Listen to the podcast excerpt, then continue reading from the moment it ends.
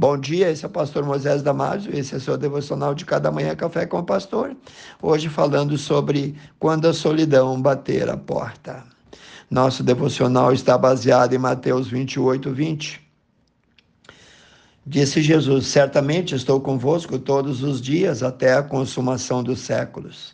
A internet nos conectou de várias formas, mas nem por isso deixamos de nos sentir sozinhos uma pesquisa realizada nos Estados Unidos mostra que quase metade das pessoas se sentem sozinhas ou abandonadas, e o número delas chega a 46%. O estudo organizado pela empresa de seguro de saúde Signa também revelou que uma em cada quatro americanos raramente ou nunca sentem como se houvessem pessoas que a compreendessem. Existem momentos na vida em que a sensação é que estamos desamparados, abandonados.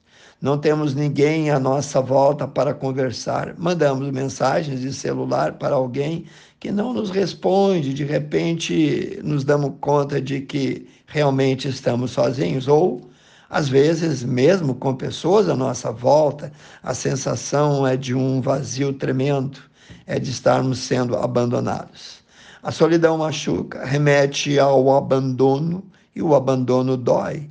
Nenhuma pessoa sentiu solidão mais do que o rei Davi. Em uma série de sinceros apelos a Deus, Davi clamou em sua solidão e desespero. Seu próprio filho levantou-se contra ele os amigos de Israel o perseguiram. Davi foi forçado a fugir da cidade, deixar sua casa e família, solitário e aflito. Seu único recurso foi ele chorar diante do Senhor e pedir por sua misericórdia e intervenção. Confira lá Salmos 25, 16 a 21. Seja qual for a causa da tua solidão ou da nossa solidão, para o cristão, a cura é entender que Jesus é a solução, Jesus é a resposta, ele é a única esperança. Esse relacionamento amoroso com Jesus tem tranquilizado, encorajado milhões de pessoas que desfinharam nas prisões ou até mesmo foram martirizados por amor a ele. Ele é o amigo mais chegado que o irmão de Provérbios 18, 24. Ele é o que dá vida pelos seus amigos e que prometeu nunca nos deixar ou abandonar, mas ser conosco até o final dos tempos. Confira lá Mateus 28, 20. Não podemos duvidar que depois que recebemos Jesus no coração, sempre teremos a sua companhia permanente e constante, e vai ser assim até a nossa morte ou a sua volta. Deuteronômio 31, 6 diz assim: Pois o Senhor teu Deus é o que vai, o que caminha contigo.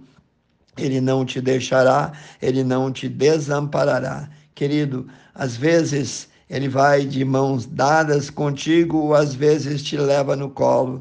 Em Jeremias 31, 3, nós lemos, e o Senhor diz: Com amor eterno te amei, com benignidade te atraí.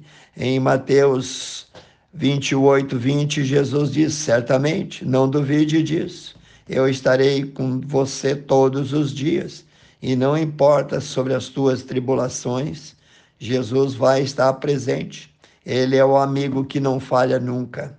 Nossos amigos até podem falhar, mas Jesus não. Em João 14, 18, Jesus fala: Não, não vos deixarei órfãos, eu voltarei para vós. O apóstolo Paulo disse em Romanos 8, 38 e 39: Pois Estou certo que nem a morte, nem a vida, nem os anjos, nem os principados, nem as potestades, nem o presente, nem o porvir, nem altura, nem profundidade, nem alguma outra criatura nos poderá separar do amor de Deus que está em Cristo Jesus, nosso Senhor. Embora todos os amigos aqui falhem, o Senhor prometeu que ele nunca falhará. No Salmos 27, 10, nós lemos: Ainda que meu pai e minha mãe me desamparem, o Senhor me recolheria.